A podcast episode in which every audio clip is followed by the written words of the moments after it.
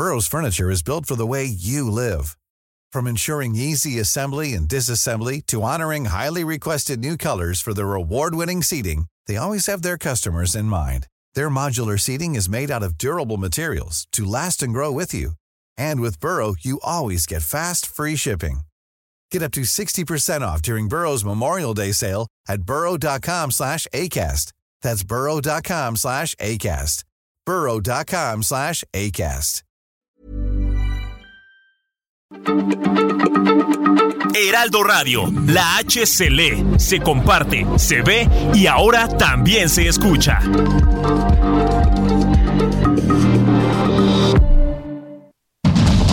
Inicia Heraldo Noticias de la Tarde con Jesús Martín Mendoza en Heraldo Radio.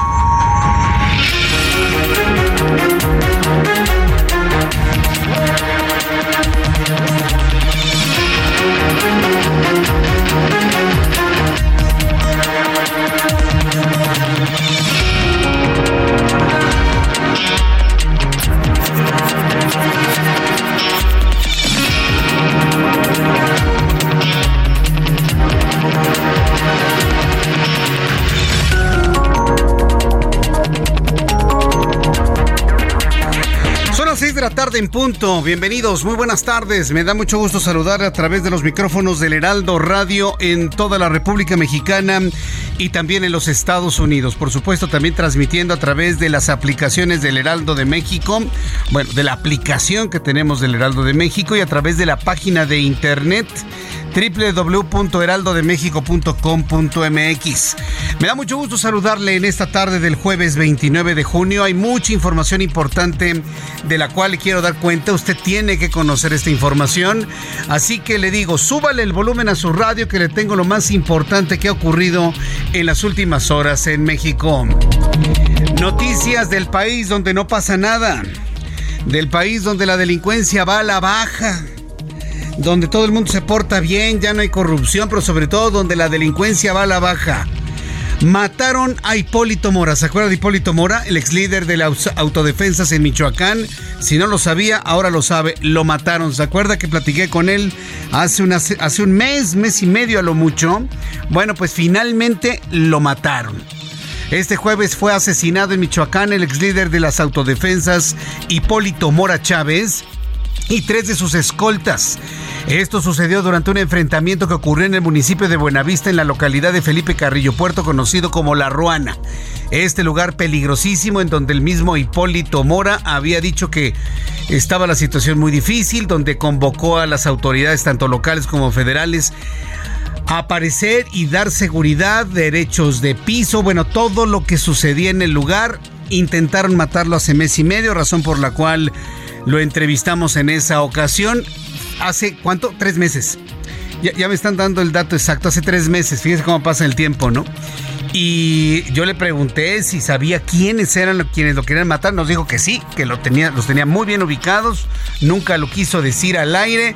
Más adelante le voy a presentar un fragmento de esta entrevista que tuvimos con Hipólito Mora. ¿Quién nos hubiera dicho que noventa días después estaría cayendo muerto? ¿Y de qué forma, eh? Porque aparte ni el cuerpo, ni el cuerpo de Hipólito Mora se podrá rescatar porque quedó en medio del fuego de su camioneta y quedó completamente calcinado el cuerpo de Hipólito Mora. Qué forma de morir, ¿eh? Y anunciada, advertida por el crimen. ¿Qué va a hacer el presidente? ¿Acusarlos con sus mamás? ¿Con sus abuelitos? ¿Para que les den unas nalgadas?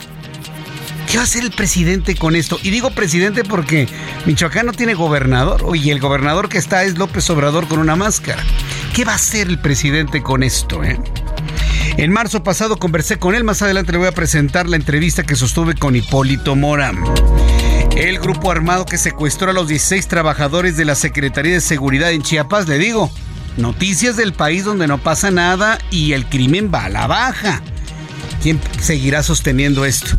El grupo armado que secuestró a dieciséis trabajadores de la Secretaría de Seguridad en Chiapas difundió un video donde hace diversas demandas para liberar a los trabajadores y destaca la petición de liberar a la cantante Nayeli Cinco, quien afirman fue sustraída de su domicilio por un grupo delictivo liderado por el Güero Pulseras. Estos son los apellidos que tienen estos personajes allá en el sur del país y policías ligados a él. Es decir, a este grupo delincuencial chiapaneco tampoco les impactó de que el presidente les dijera que los va a acusar con sus abuelitos. No, tampoco, tampoco les importó mucho, créanme. Mientras tanto, los presidentes nacionales del P A N, del P R I, el P R D, noticias de la política, le adelanto como tercer tema, presentaron este jueves al comité organizador del proceso de, las de selección del representante que va a construir el Frente Amplio por México, rumbo a la elección presidencial eh, dos mil veinticuatro, que estará conformado por siete exconsejeros electorales y representantes de los tres partidos. Están desesperados, presentando estructura, cohesión, porque ¿qué creen? Hoy otra candidata o otra aspirante a la presidencia por la oposición dice no voy. Y me refiero a Claudia Ruiz Massieu. Finalmente dice, no voy, no me interesa, no hay certezas, así no se puede. Y finalmente decide retirarse de la competencia por la candidatura bajo las condiciones que ha establecido estos tres partidos políticos conformados en el Frente Amplio por México.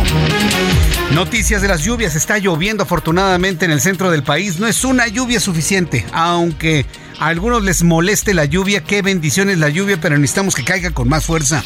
El Servicio Meteorológico Nacional informó que la depresión tropical doce está a menos de doscientos kilómetros de las costas del Pacífico mexicano, donde se prevé que este jueves se convierta en tormenta tropical de nombre Beatriz, que provocará lluvias torrenciales en Guerrero y en Oaxaca, así como lluvias intensas en otros cinco en, eh, estados de la República Mexicana.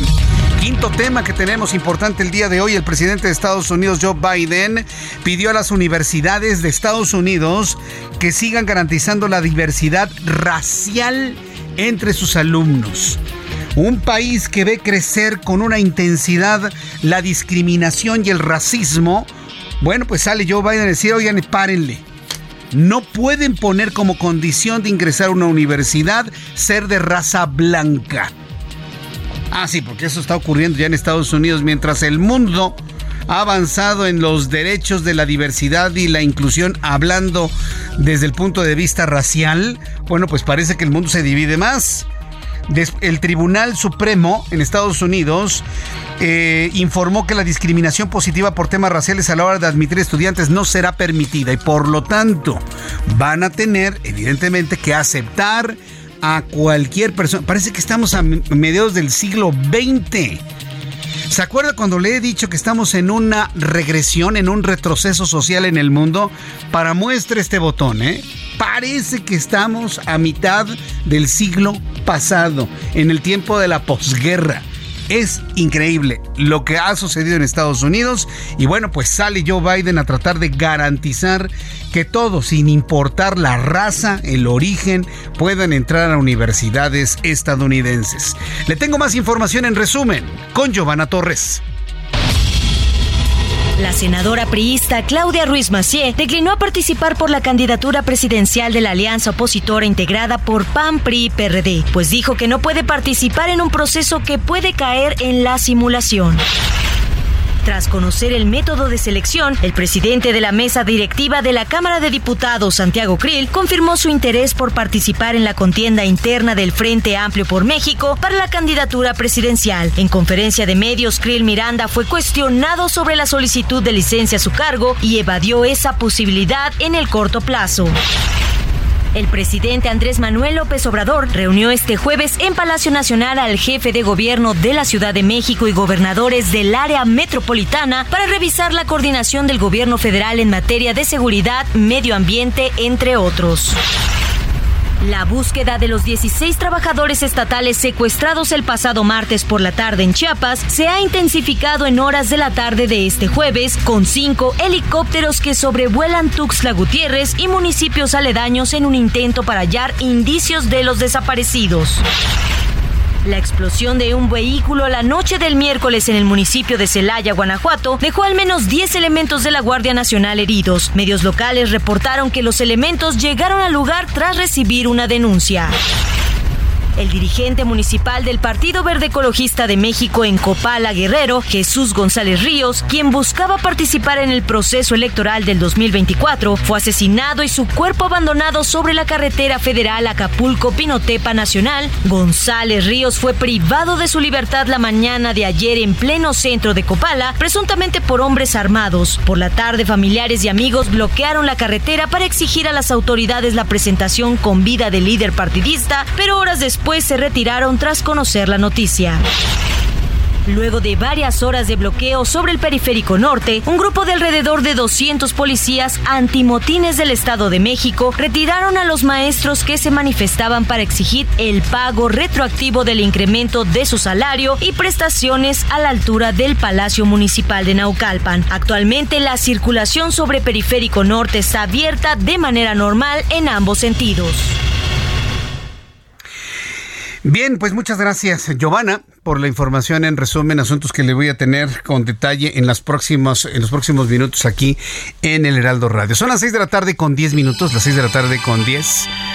La temperatura en este momento dieciséis grados en la capital del país. Ay, qué bueno, no sabe ya el que haya bajado la temperatura, el que ya no tengamos esos calores, por lo menos el día de hoy. Créanme que es un verdadero alivio. Está lloviendo de manera generalizada en todo el Valle de México. Corrijo, tenemos diecinueve grados en este momento. diecinueve grados. La máxima alcanzó veinticuatro, la mínima estará en trece. Y también se esperan condiciones de lluvia para el día de mañana, para que usted lo tome en cuenta, por favor. Mire, vamos a empezar con las noticias importantes de este día, veintinueve de junio.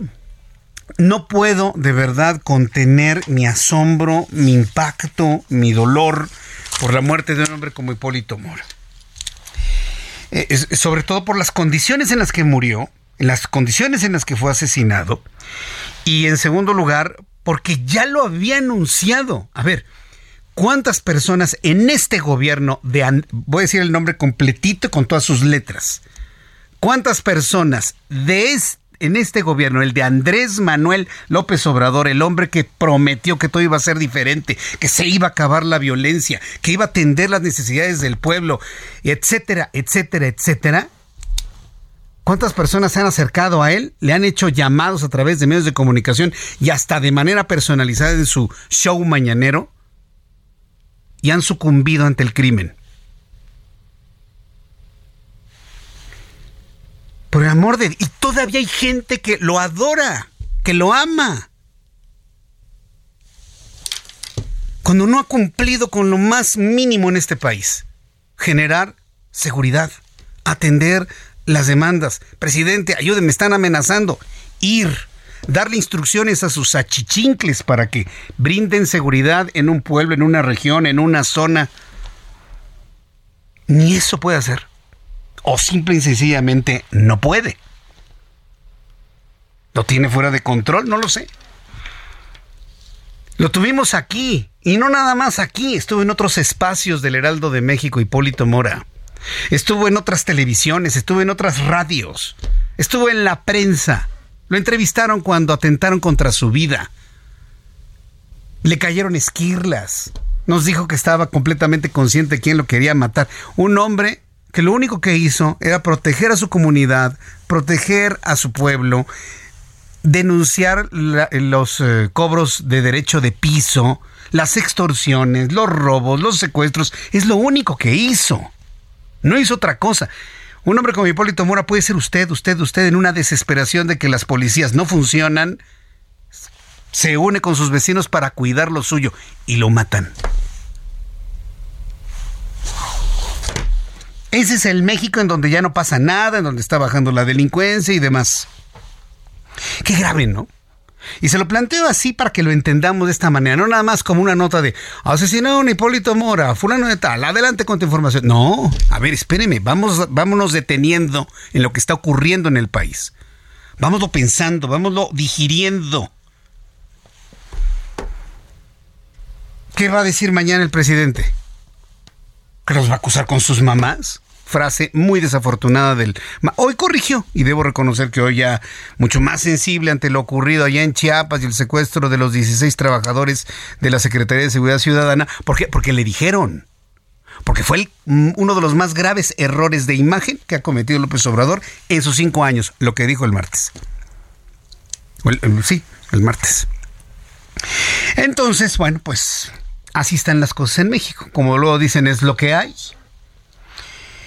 Este jueves fue asesinado en Tierra Caliente, Michoacán, el ex líder de la autodefensa de las autodefensas Hipólito Mora Chávez y tres de sus escoltas durante un enfrentamiento, ¿qué enfrentamiento, eh? ocurrido en La Ruana. Hipólito Mora era agricultor de limón, originario de La Ruana, en el municipio de Buenavista, Tomatlán. Fue el primero en levantarse en armas contra los caballeros templarios, pues hace diez años, un veinticuatro de febrero de dos mil trece, tres horas antes que sus vecinos de Tepalcatepec. En dos mil veintiuno, el partido Encuentro Solidario lo registró como candidato a la gobernatura de Michoacán.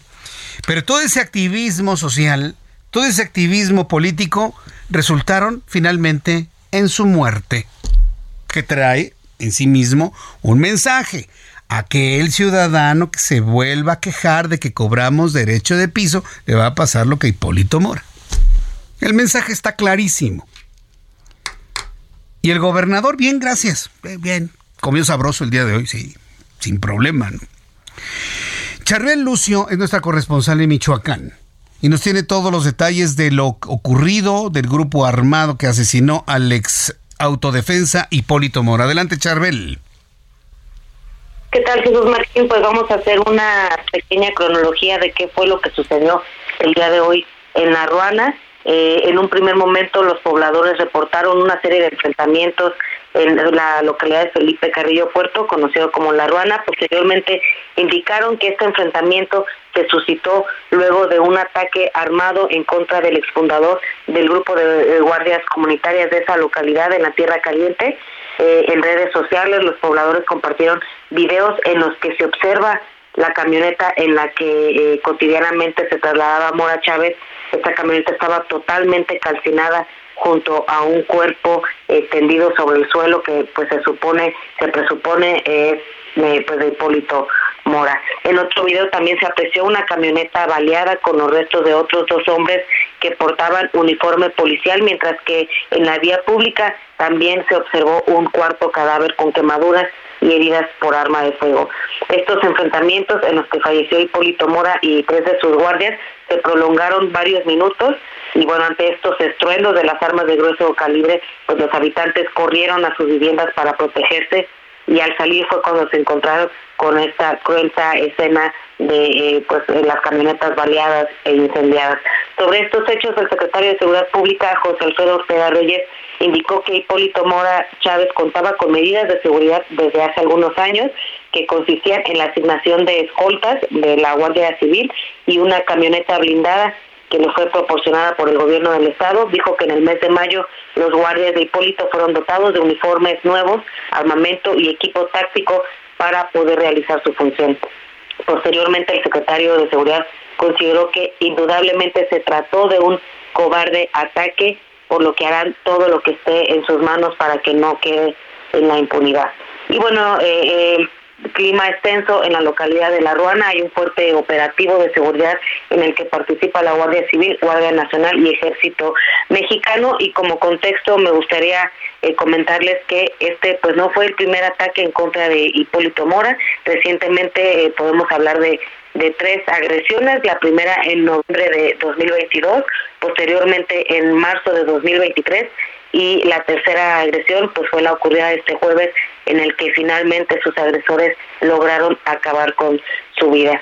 Y bueno, también como contexto les recuerdo que su última aparición pública fue en febrero pasado, cuando al cumplir, cumplirse diez años de la insurrección de los grupos autodefensas, Hipólito Mora convocó a una rueda de prensa para denunciar que el crimen organizado continuaba en operaciones en su municipio, por lo que en esa ocasión lanzó un ultimátum a las autoridades estatales y federales eh, para que sacaran a los delincuentes de La Ruana, pues de lo contrario, advirtió, organizaría un nuevo levantamiento en armas como el que lideró en el año dos mil. Uh-huh. Bien, Charbel, pues eh, yo te agradezco toda la información. Será importante saber qué va a ser un petrificado gobernador michoacano, porque pues de declaraciones no se va a solucionar esto, se requieren acciones concretas. Por lo pronto estaremos atentos de lo que diga mañana el presidente de la República y cómo y si se confirma cuál de todos los cuerpos que estaban ahí es el de Hipólito Mora. Muchas gracias, Charbel. Seguiremos pendientes. Seguimos atentos con la información. Platiqué con Hipólito Mora el seis de marzo de dos mil veintitrés, hace casi cuatro meses, para ser precisos. Y esto nos decía Hipólito Mora hace casi cuatro meses. Fue de las últimas entrevistas que dio a medios de comunicación y con, conversamos aquí con él. Escúchelo usted. Súbale el volumen a su radio. Tengo en la línea telefónica en estos momentos, sí, tengo a Hipólito Mora, ex líder de las autodefensas en Michoacán, y también hay que recordar lo que es ex candidato al gobierno de Michoacán. Hipólito Mora, gracias por tomar la comunicación del Heraldo. ¿Cómo está? Muy buenas tardes. Buenas tardes, gracias por llamarme y estoy a sus órdenes. Eh, veo la información de que tiene alguna herida resultado de este ataque. ¿Cómo se encuentra usted? Primero, antes de todo. Estoy bien, gracias a Dios, sí, también estoy herido desde una esquirla. Y, eh, pero lo más delicado son mi escolta, que ya está bien también. Él sí recibió un impacto de bala y hay dos chamacas también, una empleada ahí de la refaccionaria donde yo estaba comprando algo, uh-huh, y una chamaca de veintidós años que llegó también a comprar un agua, una paleta ya a un negocio que está al lado. También ella este, recibió como tres o cuatro este, impactos y, y este, pero pues aquí estamos, aquí estamos. Yo ya hoy reinicié mis actividades en mi trabajo y Y, y aquí estamos esperando a, a ver qué, qué pasa con las personas que nos atacaron. Este, ojalá y empiecen a girar órdenes de aprehensión sobre ellos. Uh-huh. eh, ¿Usted confía en la investigación que está haciendo la Fiscalía en la entidad? ¿Cómo? ¿Usted confía en las investigaciones que se están realizando por parte de la Fiscalía General del Estado de Michoacán? Sí, sí, confío, pero pues des- desafortunadamente en diez años que tenemos... Eh, ha habido muertes en varios enfrentamientos que, que hemos tenido. Nos han llegado siempre, como pasó el sábado, donde estábamos, agredirnos. Lo único que hacemos es defendernos. Y en esos diez años no ha habido un solo detenido, después de tanta muerte que ha habido. Este, ese es lo malo que, que está pasando, y por eso es que el crimen organizado pues está confiado, sigue haciendo de las suyas, pensando en que no los van a detener.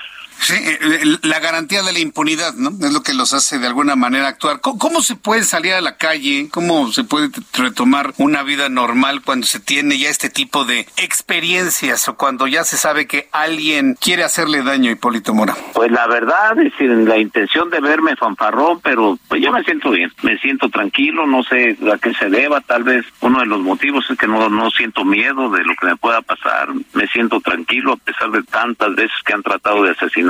Y, y pues así como hoy salí al centro, me regreso, me voy a mi huerta que está pegado, uh-huh, pensando en que cualquier rato nos vuelven a atacar, pero pues ya parece que, como usted va a escuchar mal, parece como si ya estuviera acostumbrado a esto. Yo creo que nadie tendría que acostumbrarse ni a la violencia, ni a la inseguridad, ni a que atenten contra la vida. Atrás de esto me no, imagino no, que no, tienes... No. Digo, no deberíamos no, acostumbrarnos, no, ¿no? No, no, no, claro que no. Yo quisiera, soy uno de los primeros que quisiera que viviéramos en paz. Sí.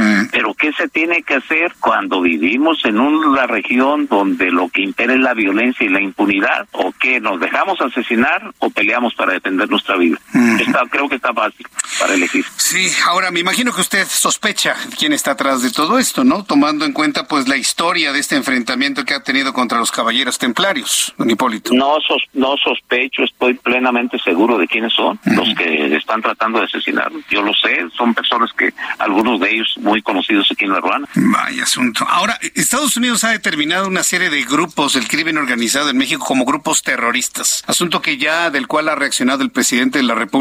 ¿Usted considera que con esta nueva situación, digámoslo así, en la relación México-Estados Unidos ante estos grupos ya considerados como terroristas, podría haber alguna acción que regrese la paz a La Ruana y otras regiones de Michoacán? Pues la verdad, aquí en mi casa, que es la de ustedes, yo fui víctima de terrorismo.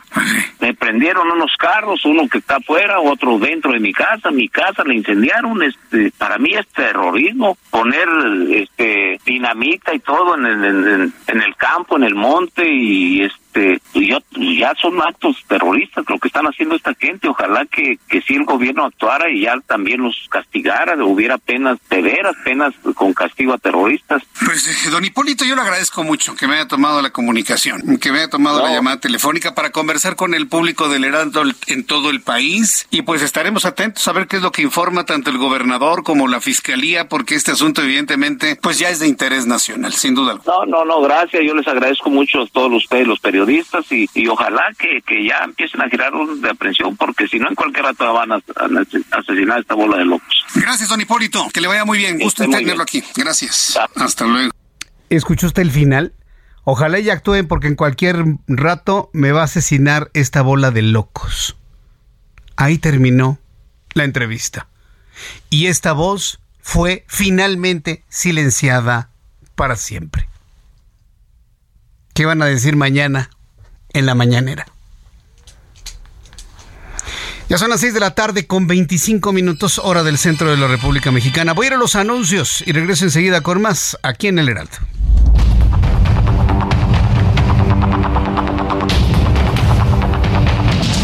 Escucha las noticias de la tarde con Jesús Martín Mendoza. Regresamos. Heraldo Radio, con la H que sí suena y ahora también se escucha. Heraldo Radio, con la H que sí suena y ahora también se escucha. Continúa Heraldo Noticias de la tarde con Jesús Martín Mendoza.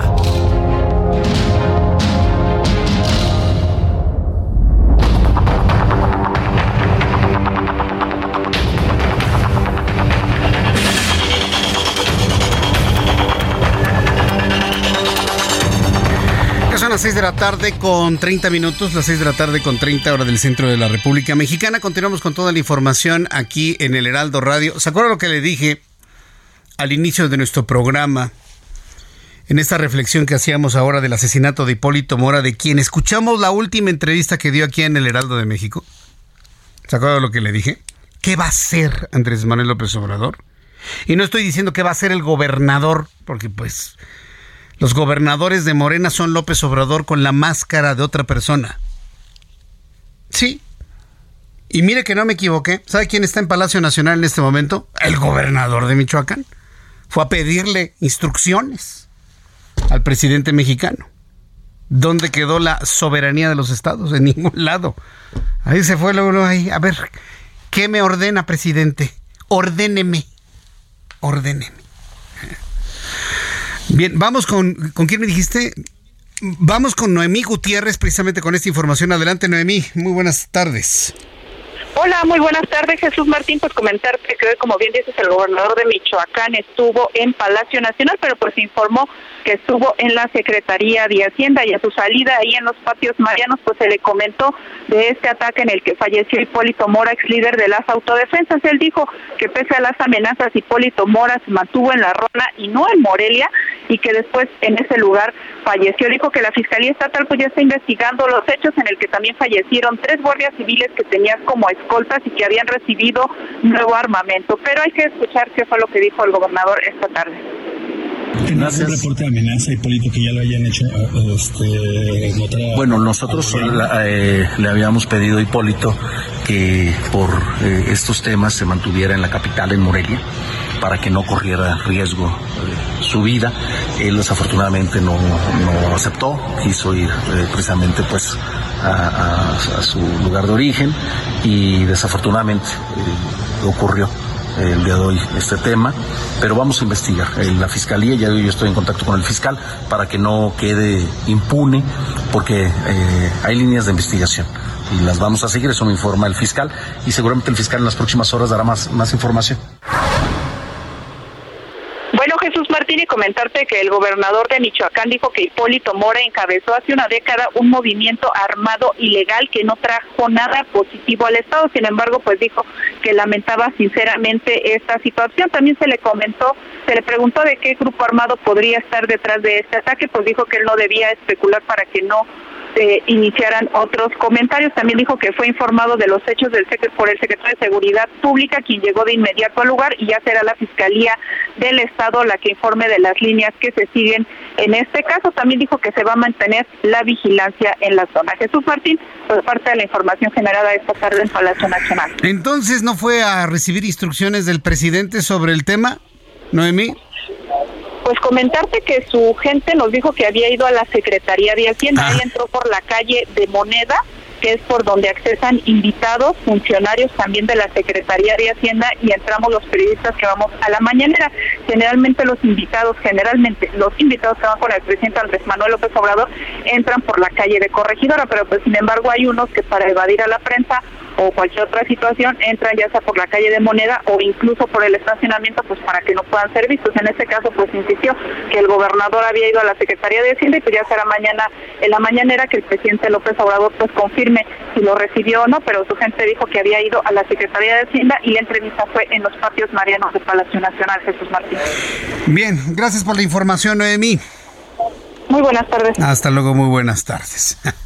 Ay, nada más fue a, pa- fue a pagar sus impuestos, ¿no? La Secretaría de Hacienda. Ay, Dios mío. Estos señores de Morena piensan que somos unos ingenuos, ¿no? A, a ver qué es lo que se comenta el día de mañana. Esto sienta un precedente terrible, ¿sí?, en materia de seguridad. En materia de, porque lo estuvo diciendo Hipólito Mora en todos los medios de comunicación mexicanos, en todos.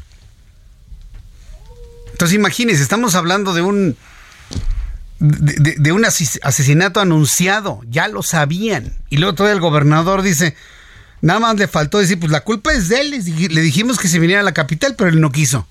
Nada más faltaba que dijera, la culpa es de él, o fue de él, nada más eso. Y lamentablemente ocurrió hoy ese tema. Ni siquiera pueden articular su poco lenguaje para decir, hoy lo asesinaron, hoy lo mataron, hoy le quitaron la vida. Hoy sucedió ese tema. No, no, no, de verdad que yo no doy crédito en lo personal de lo que estamos viviendo en el país. Pero no sé qué me, me alarma más, esto que estamos viviendo en el país o que existan millones de mexicanos que eso quieren. Que esto que estamos viviendo lo quieren, lo desean y además lo catalogan como lo mejor que le ha pasado al país en su historia. No sé qué me alarma más, ¿eh? Estas personas finalmente están haciendo su trabajo. O no están haciendo su trabajo, como quiera verlo, ¿no? ¿Qué tal la sociedad? Ese grupo de mexicanos, que también son millones, que consideran que estamos en el mejor momento político, social, de seguridad y económico de la historia de México. ¿Y sabe qué es lo peor? Que da la impresión, da la impresión, y lo dejo y lo subrayo, da la impresión que son la mayoría. Que se pueden acostumbrar al asesinato de un líder social. Que se pueden acostumbrar a que secuestren a dieciséis trabajadores de una secretaría. ¡Viva AMLO! Eh, ¡Viva! ¡Viva! Está bajando la delincuencia. Ah, ya no, ya no hay delincuencia. No, ya no hay. No, hombre. Ya no hay huachicol, ya no hay nada. O sea, lo digo para que lo reflexionemos. De verdad no nos podemos quedar nada más así, consumiendo este tipo de informaciones, y vamos a lo que sigue. Pensemos, reflexionemos, decidamos. Viene un tiempo de decisiones muy importantes en el país.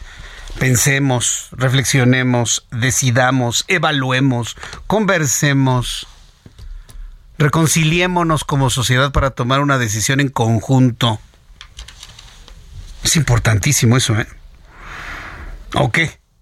¿Quiere que todos los noticiarios del país le sigan dando esta noticia como, este tipo de noticias como si fuera un costumbrismo? El asesinato de Hipólito Mora fue condenado de manera unánime por actores políticos y de la vida pública, entre ellos por el expresidente Felipe Calderón. Y todavía habrá quien diga, ¿pero por qué?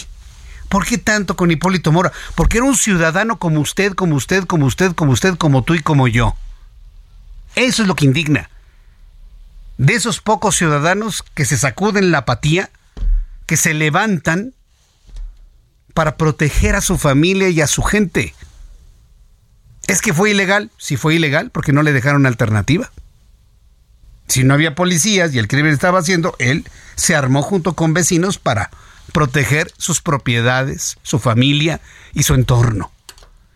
Y una persona así puede ser usted, usted, usted, usted, usted, usted, usted, tú, tú, tú, yo, cualquiera. Por eso el asesinato de Hipólito Mora impacta en la opinión pública, porque se trata de un atentado en contra de la sociedad civil. No mataron a un candidato, no mataron a un político, no mataron a un militar. Mataron a un integrante de la sociedad civil como usted y como yo. Pero de esos poquísimos que se sacuden la apatía, que toman las cosas en sus manos a riesgo de lo que suceda. Para que venga el gobernador a decirnos, pues le dijimos que se quedara en la capital, pero pues él decidió quedarse en su lugar de origen. Ese es el tamaño de la indignación. El asesinato de Hipólito Mora fue condenado de manera unánime, como ya le decía, por actores políticos y de la vida pública, entre ellos el expresidente de México, Felipe Calderón. El presidente Felipe Calderón, dos mil seis a dos mil doce, publicó en su cuenta de Twitter: con profunda tristeza me entero del cobarde asesinato de Hipólito Mora, quien arriesgó repetidamente la vida para defender a su comunidad del crimen organizado. Mis condolencias para su familia. Me uno a las exigencias de justicia de quienes le conocieron. Descanse en paz, escribió el presidente Felipe Calderón en su cuenta de Twitter. Quien también se pronunció sobre el asesinato de Hipólito Mora fue el exgobernador de Michoacán, Silvano Aureoles, quien calificó su muerte como un atroz asesinato que vuelve a sacudir a Michoacán y señaló que la Tierra Caliente es una zona de guerra. Esto lo dijo Silvano Aureoles en su cuenta de Twitter. Es una zona de guerra como resultado de las políticas erráticas del gobierno federal y por el contubernio de las autoridades locales con los grupos delincuenciales, escribió Silvano Aureoles. Y le digo, este tipo de reacciones van a seguir. Bueno, ya le queda poco esta semana, mañana se termina, pero van a continuar seguramente por muchas, muchas semanas más. Esto en Michoacán. ¿Qué sucede en Chiapas? Tras la difusión en redes sociales de un video de demandas del grupo armado que secuestró a dieciséis trabajadores de la Secretaría de Seguridad y Protección Ciudadana en Chiapas apenas el veintisiete de junio, se destaca la petición de que liberen a la cantante Nayeli Cinco, de quien afirman fue sustraída de su domicilio por la fuerza. Es decir, a las peticiones de que quieren la destitución de tres trabajadores de la Secretaría de Seguridad Ciudadana porque o son corruptos o, o, o les impiden sus actividades, entre comillas, ya le sumaron el que quieren la liberación de esta mujer. Vamos a escuchar parte del video en donde suman esta petición a las autoridades chiapanecas.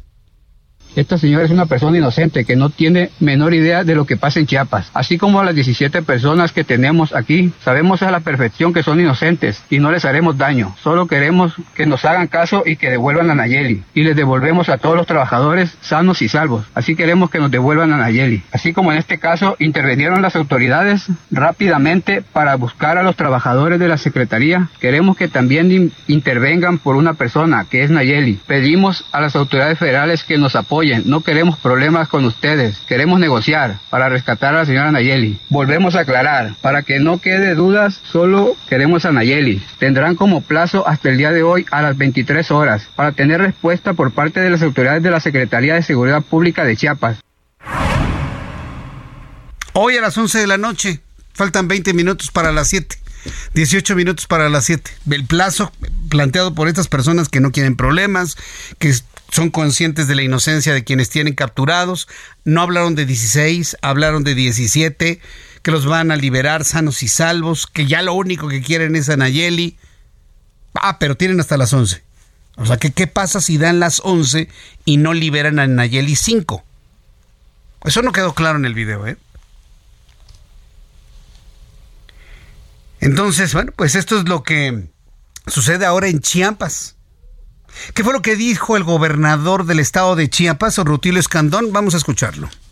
Aquí se trabaja para cuidar la estabilidad del pueblo de Chiapas, de las chiapanecas y de los chiapanecos. Y que cualquier persona viole la ley, cualquiera que cometa un acto delictivo, no va a quedar impune. Vamos a aplicar todo el estado de derecho. Nadie por fuera de la norma, ni mucho menos por encima de esta. Así que en Chiapas, las autoridades, nuestra obligación es cuidar al pueblo. ¿Quién es el pueblo? nuestra obligación es cuidar al pueblo. Ya lo cuidan en Palacio Nacional, don Rutilio. Cuide usted a los chiapanecos. ¿Sí? Y evalúe con su gente de inteligencia cuál es la mejor decisión para desenredar este nudo. El pueblo está bien cuidado en el Palacio Nacional. De él ni se preocupe, gobernador. ¿Sí? Tome la mejor decisión para liberar a estas personas. Y una vez que estén liberadas, a través de la negociación de inteligencia, sí, entonces haga su investigación, pero garantice la vida de estas diecisiete, dieciséis, diecisiete personas. En el audio hablan de diecisiete. ¿Sí? ¡Qué barbaridad! ¡Qué noticias! Y aunque, mire, aunque yo quisiera, yo Jesús Martín Mendoza, ¿sabes qué? No hablemos nada de, del crimen, ¿no? Tampoco le puedo pintar un México de color de rosa, con florecitas y mariposas volando. Como decía algún personaje de la antigua televisión, un México de crepúsculos arrebolados. No, la idea es presentarle la información para que usted vaya tomando decisiones en torno a lo que se debe hacer. Vamos a profundizar sobre esto con Lisette Coello. Lisette Coello es nuestra corresponsal en el estado de Chiapas, quien nos tiene más información. Adelante, Lisette, gusto en saludarte. ¿Cómo te encuentras? Muy buenas tardes. ¿Qué tal, Jesús? Muy buenas tardes. Informarte antes eh, que nada que, bueno, los familiares de los dieciséis trabajadores que continúan pues todavía secuestrados eh, aquí en el estado de Chiapas decidieron desbloquear el tramo Tuxtla-San Cristóbal que mantenían desde las ocho de la mañana para ejercer presión a las autoridades, ya que eh, comentan no les han dado información de manera periódica para saber cómo van con las investigaciones y por supuesto dar con el paradero de sus eh, familiares. Ellos eh, señalan que, bueno, esta era la única forma eh, que podrían ellos eh, pues meterle presión eh, principalmente a las autoridades que están trabajando en el operativo y, bueno, eh, pues ellos dicen que van a continuar con las manifestaciones. Para el día de mañana tienen una eh, marcha de manera pacífica. Eh, si gustas, escuchamos lo que nos dijo un familiar de ellos. Lo que el día de hoy yo les pido, que nos ayuden, que este que difundan la información, que este que por favor nos ayuden. Son dieciséis personas del sexo masculino que están desaparecidas. Repetimos, reiteramos y confirmamos que no son personas este policías, son personas administrativas, trabajadores de sastrería, de la tortillería, del área este administrativa dentro del Llano San Juan. Entonces, este ellos no están armados. Informarte, bueno, que hasta el día de hoy, casi tres días después, fue cuando se pronunció el gobernador del estado, Rutilio Escandón, a través de la mesa de seguridad, en donde señala que, bueno, pues ya están trabajando en estas investigaciones y dar con el paradero. Eh, te comento que los familiares están desesperados debido a los tres videos que circularon ayer a través de las redes sociales, en donde el último les daban un plazo hasta las once de la noche del día de ayer para liberar también a esta joven que fue secuestrada el pasado veintidós de junio aquí en Tuxtla Gutiérrez, Nayeli cinco, además también de la destitución de tres eh, funcionarios importantes de la Secretaría de Seguridad y Protección Ciudadana. Es por ello que ellos eh, pues están, dicen, a contrarreloj y lo único que quieren es saber si sus familiares están con vida, con vida, perdón. Hoy no han tenido ningún indicio, ningún video que les pruebe que ellos continúan en buen estado de salud. Como escuchábamos, muchos de ellos ya pasan entre los cincuenta y sesenta años, tienen que tomar medicamentos,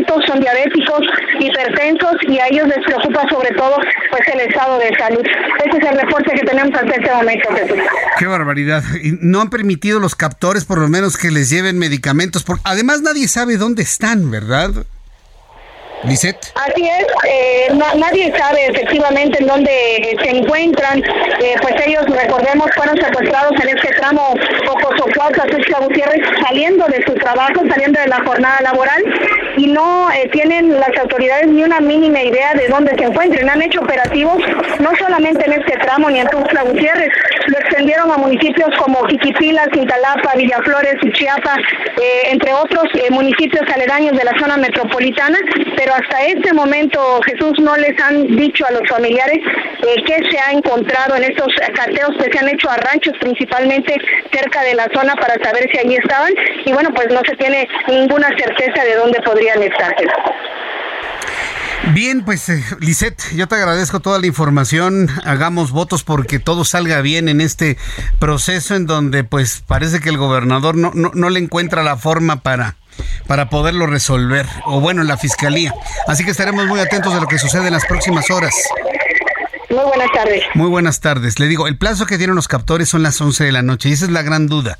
Si llegan las once de la noche y la Fiscalía y el gobernador de Chiapas, porque es un asunto local, ¿eh? Así se maneja, no liberan a la tal cinco, ¿qué va a pasar? ¿Qué van a hacer con ellos? Son horas verdaderamente complejas, difíciles, seguramente de muchas llamadas telefónicas entre Chiapas y el Palacio Nacional, porque acuérdense que estos gobernadores no se mandan solos. Son López Obrador con el, la careta, la máscara de otra persona. Vamos a ver qué es lo que sucede. Yo por lo pronto sí le quiero decir a usted que hagamos votos, y usted y yo, que somos personas de fe, la gran mayoría que escucha este programa, hagamos oración por estas personas y por nuestro México, ¿eh? Yo no recuerdo en estas más de tres décadas que tengo trabajando para usted un momento tan difícil, tan complicado, tan preocupante como el que estamos viviendo, ¿eh? Yo no lo recuerdo. Necesitamos pedirle mucho a Dios de que nos ayude a sacudirnos todas estas malas energías que en mala hora llegaron a nuestro país. Se lo digo con toda franqueza, ¿eh? Que nos lleven el camino de reconciliarnos todos y poder decidir en conjunto lo que mejor nos convenga a todos, no nada más a una persona o a un grupo. Yo creo que nadie puede estar en contra de un deseo como este, ¿no? Bueno, son las seis de la tarde con cuarenta y nueve minutos, hora del centro de la República Mexicana. Tengo en la línea telefónica a Luis Espinosa Cházaro, coordinador del P R D, del Partido de la Revolución Democrática, en la Cámara de Diputados. Luis Espinosa Cházaro, qué gusto tenerlo aquí en el Heraldo. Gracias por tomar esta comunicación aquí en el Heraldo. Buenas tardes. Buenas tardes, Jesús Martín, y hago votos yo igual que tú, porque tengamos ya un nuevo escenario en nuestro país de, de, de, de, de seguridad y de tranquilidad. Sí, necesitamos otra configuración política donde todos los mexicanos estemos unidos, donde reconstruyamos todo lo que una persona ha destruido. Lo necesitamos, y de ahí la importancia del Frente Amplio por México, de ahí la importancia del comité organizador del, de este Frente Amplio por México. ¿Cómo debemos entenderlo, Luis Espinosa Cházaro? Bueno, un comité organizador, sí, eh, conformado en su mayoría por ciudadanos, seis exconsejeros del I N E I F E, algunos del I F E, ahora luego después de I N E, que tienen una capacidad probada en la organización de elecciones eh, verdaderamente democráticas, que colaboran con eh, el P R I P A N P R D para llevar a cabo, digamos, esta eh, selección interna que tendremos en los próximos meses. Queremos hacer lo antagónico, como decías tú. Hay una persona que con muchos rostros gobierna no solo en Palacio Nacional, sino en los estados, en las secretarías. Nosotros queremos ir al otro extremo, que la gente opine quién debe encabezar este esfuerzo, y tengo el orgullo de que el presidente Zambrano me haya pedido ser el representante del P R D en este comité organizador. Independientemente de las personas que han decidido pues no participar en este proceso para la elección del candidato, ¿cómo lo ve Luis Espinosa Cházaro? ¿Es, está fuerte? ¿Da garantías? ¿Con esto vamos a elegir al hombre o mujer que más garantías tenga para ganar en dos mil veinticuatro? Yo creo que sí. Yo creo que la calidad moral de quienes hoy se han sumado a este comité organizador, sí, es histórica, ¿no? No es lo mismo que te organice un proceso el presidente de un partido a que te lo organice quien tiene una reputación de por medio, un cargo honorífico, no están cobrando por ello. Y nuestro proceso, pues eh, eh, a partir de la semana que entra, que se constituirá el Frente, que es una figura legal que está en la ley electoral de nuestro país, pues pretende exactamente hacer lo contrario, no utilizar recursos públicos, que haya transparencia y que la gente pueda manifestarse en una especie de votación primaria para ver quién encabeza este esfuerzo. Yo creo que da mucha certidumbre que sea la ciudadanía, que sean ciudadanos con calidad moral quienes puedan conducir este proceso, y los partidos políticos P A N, P R I, P R D hemos dado un paso importante en ese sentido el día de hoy. ¿Tiene Luis Espinosa algún favorito para la, la presidencia de la República?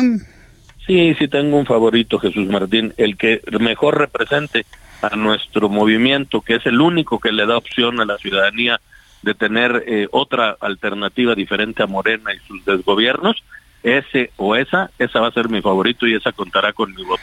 Quien pueda ser competitivo, quien pueda sacar del gobierno a Morena es quien contará con el apoyo, no solo mío, sino de muchos perredistas y de muchos panistas, priistas, pero sobre todo de la sociedad civil. Se va a poner muy interesante la misma contienda dentro de la de la oposición, la contienda por la presidencia de la República sin duda alguna, pero la de la Ciudad de México está de pronóstico reservado. Va a participar Luis Espinosa Cházaro, registrándose como aspirante a la jefatura de gobierno de la Ciudad de México. Por supuesto, lo he dicho fuerte, lo he, lo he dicho claro. A mí no me gusta que me anden destapando, ¿no? No, no soy corcholata de, na- de nadie. Ya está destapado, ¿no? Espinosa Cházaro, ya está destapado. Sí, va por yo, la yo, jefatura yo, de gobierno. Yo voy por la jefatura de gobierno, no solo por la candidatura. Hemos construido una coalición fuerte con las reglas que nuestros partidos pongan. Yo soy un perredista, pero también tengo amigos en el P A N y en el P R I. Con las reglas que determinen la coalición va por la Ciudad de México, decididamente voy a participar porque la ciudad necesita recu- recuperar el rumbo de la ciudad eh, pujante que somos.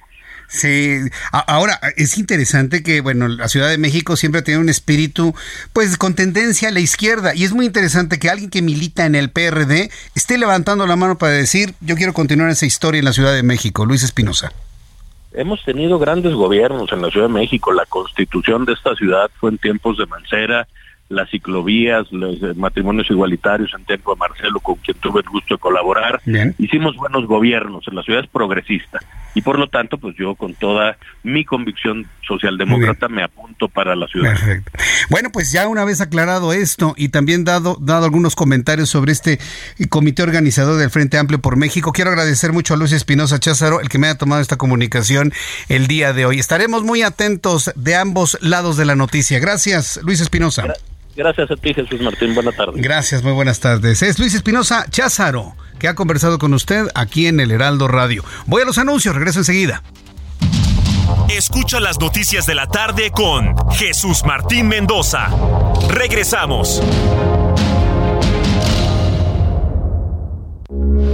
Heraldo Radio, con la H que sí suena y ahora también se escucha.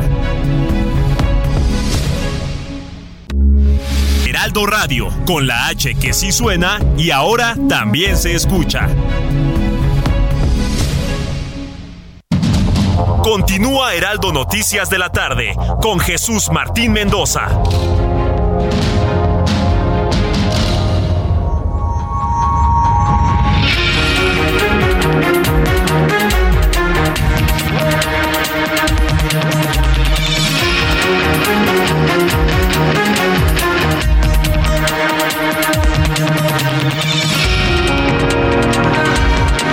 Son las siete en punto, las diecinueve horas en punto, hora del centro de la República Mexicana. Le presento un resumen con las noticias más importantes en el Heraldo Radio. Súbale el volumen a su radio, usted que me escuche en México y en los Estados Unidos. En primer lugar, quiero informarle que detienen por delito de encubrimiento. Por el delito de encubrimiento fue detenido Carlos S., quien arrendaba uno de los dos inmuebles donde operaba.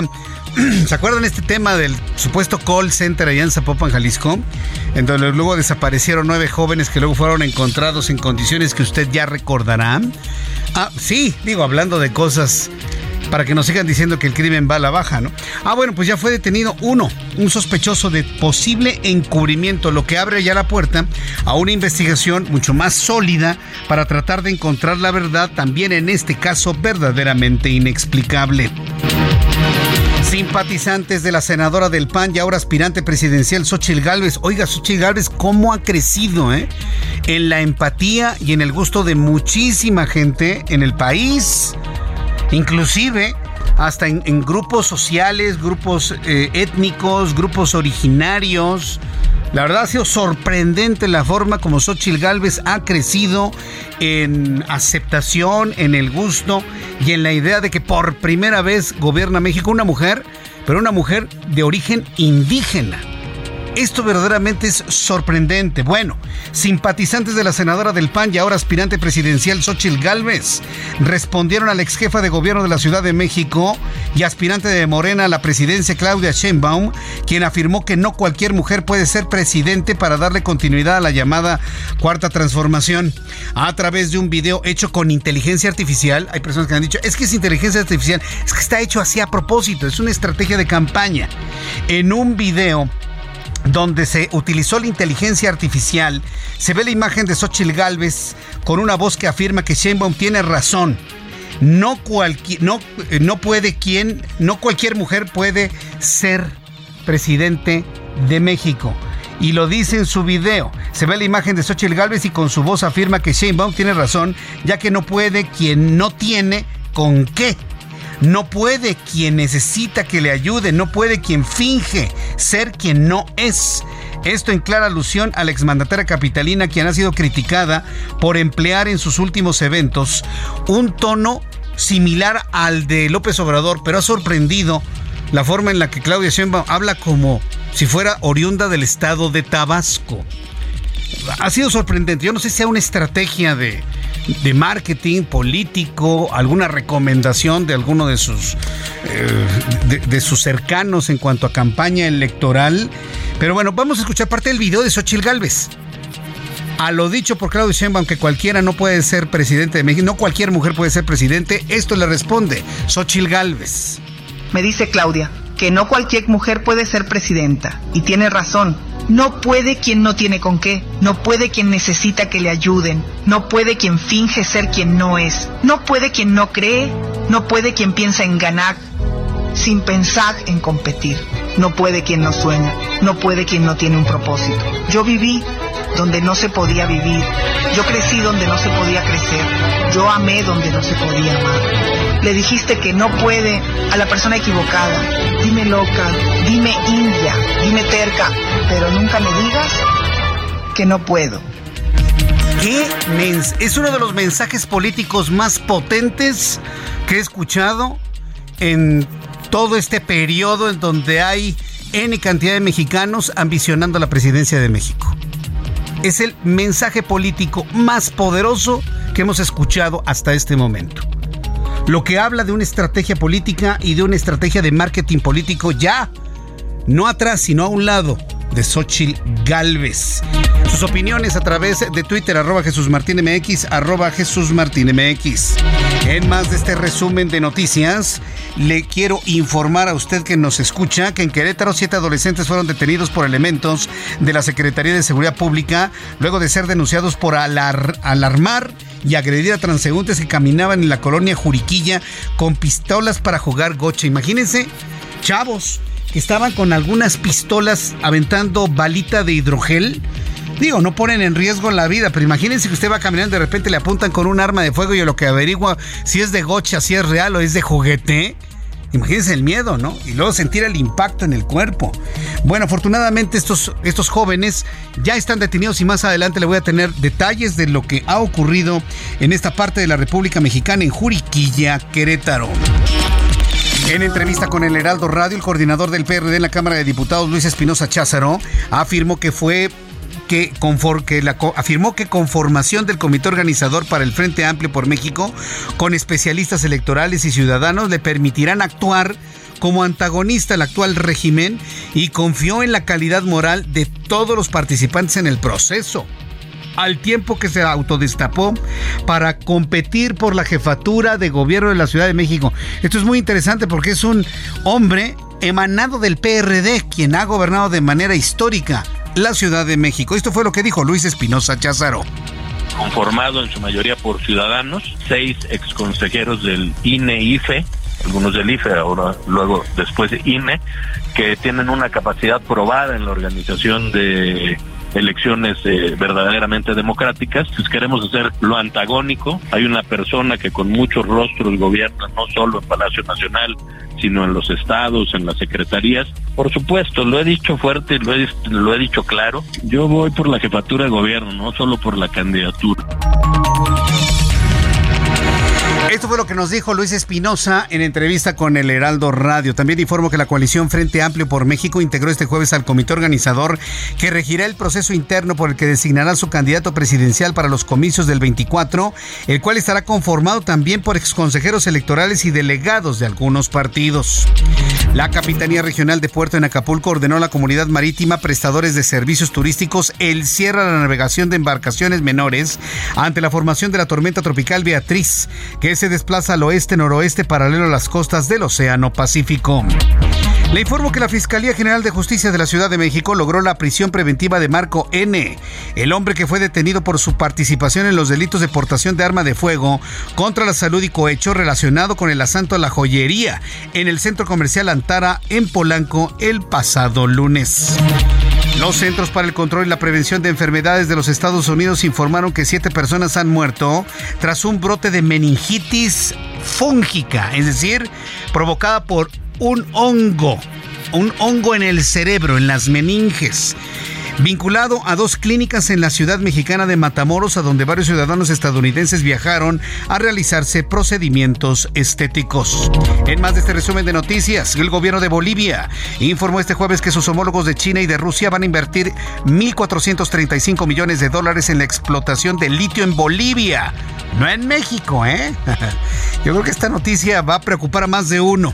Uno de los países con las mayores reservas de este mineral, que es clave para la transición hacia las energías limpias. Y claro, mientras le sigamos apostando al litio, insisto, ya vienen otras sales mucho más baratas, mucho más abundantes y mucho más eficientes que el litio. El litio fue el primero, pero ahí viene el sodio, ahí viene el aluminio y también el carbono a través de forma de grafeno. Hay muchas tecnologías ya para la creación de baterías más durables, más eficientes y que no se incendien. También informo que funcionarios de la Casa Blanca revelaron que el presidente de Estados Unidos, Joe Biden, comenzó a usar una máquina de presión positiva continua en las vías respiratorias para abordar un problema de apnea del sueño. Le adelantaba ayer, hoy se confirma que el presidente de Estados Unidos ya recibe asistencia cada vez que descansa, cada vez que duerme. La Junta Directiva del Fondo Monetario Internacional autorizó este jueves al gobierno de Ucrania el acceso a ochocientos noventa millones de dólares de ayuda del organismo que estaban comprometidos desde mayo y que servirán para ayudar presupuestaria, presupuestariamente a ese país en la guerra eh, contra Rusia. Ayer le informaba sobre, ayer le informaba sobre el estado de salud de Madonna. Nos quedamos completamente preocupados porque Madonna, según algunas versiones, fue encontrada inconsciente. Llamaron a la ambulancia, se la llevaron a un hospital, no presentaba signos vitales, la tuvieron que intubar, intubar, es decir, le metieron un tubo por su tracto respiratorio hasta los pulmones para poderle asistir la respiración con oxígeno. Bueno, pues la actriz estadounidense Rosie O'Donnell, amiga de Madonna, aseguró este jueves en un escueto mensaje en Instagram que la cantante, que se encuentra todavía hospitalizada por lo que se cree es una infección bacteriana grave, ya se siente mejor y confío en que seguirá recuperándose. Ah, Madonna. Cuando cantaba esto, yo nunca se hubiera imaginado tener que pasar por las de Caín, como decimos popularmente. Es Madonna.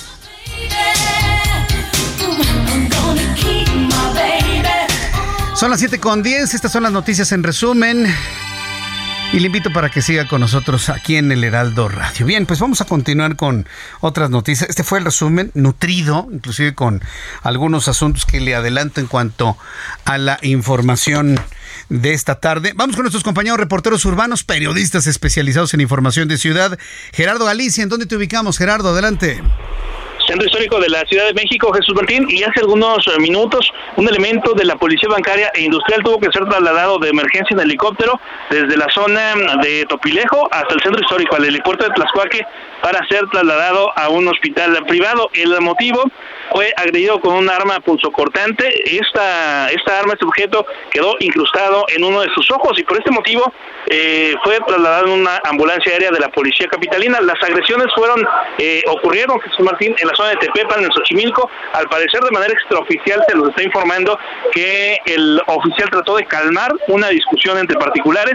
Sin embargo, eh, fue agredido con un objeto punzocortante. Lamentablemente, este quedó incrustado en el ojo y por ello se tuvo que ser eh, trasladado en un eh, helicóptero de la policía capitalina. Esperemos que en los próximos minutos ya sea atendido y pueda salvar el ojo del oficial. Por ese motivo, tuvimos discreta presencia de elementos policiales en la calle cinco de febrero y la zona de Tlaxcuajes, y transitan en la zona. Únicamente hay que hacerlo con precaución. Ya comienzan a retirarse las unidades de emergencia que participaron justo en este evento. Y por lo pronto, Jesús Martín, el reporte. Muchas gracias por la información, Gerardo.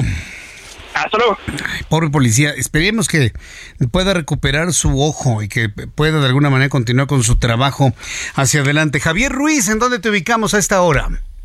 En la avenida Mario Colín, Jesús Martín, trece horas casi casi, Jesús Martín, fue lo que duró pues un bloqueo en este punto, llegando a la radial Tolteca, aproximadamente entre setenta y setenta profesores del Estado de México que le estaban exigiendo un bono, un pago que les han dado mes con mes. En esta ocasión pues no les llegó y es por ello que realizaron diferentes bloqueos prácticamente desde la mañana en diferentes puntos que colindan la Ciudad de México con el Estado de México, en la zona de la autopista México-Puebla, en la Mex- en periférico, muy cerca de la México-Querétaro, y también aquí en la zona de la uh, lo que es la avenida Mario Colín, muy cerca de la radial Toltecas. Ya les han dado una mesa de diálogo y prácticamente pues se, se han retirado. Sin embargo, pues toda la mañana y la tarde del día de hoy hubo problemas sobre esta avenida, al menos en la zona que corresponde de la avenida Jesús Reyes Heroles, ya hacia las inmediaciones de la radial Toltecas. Ya afortunadamente ha sido reverta la circulación en ambos eh, sentidos de esta importante arteria y poco a poco podrán avanzar todas las personas,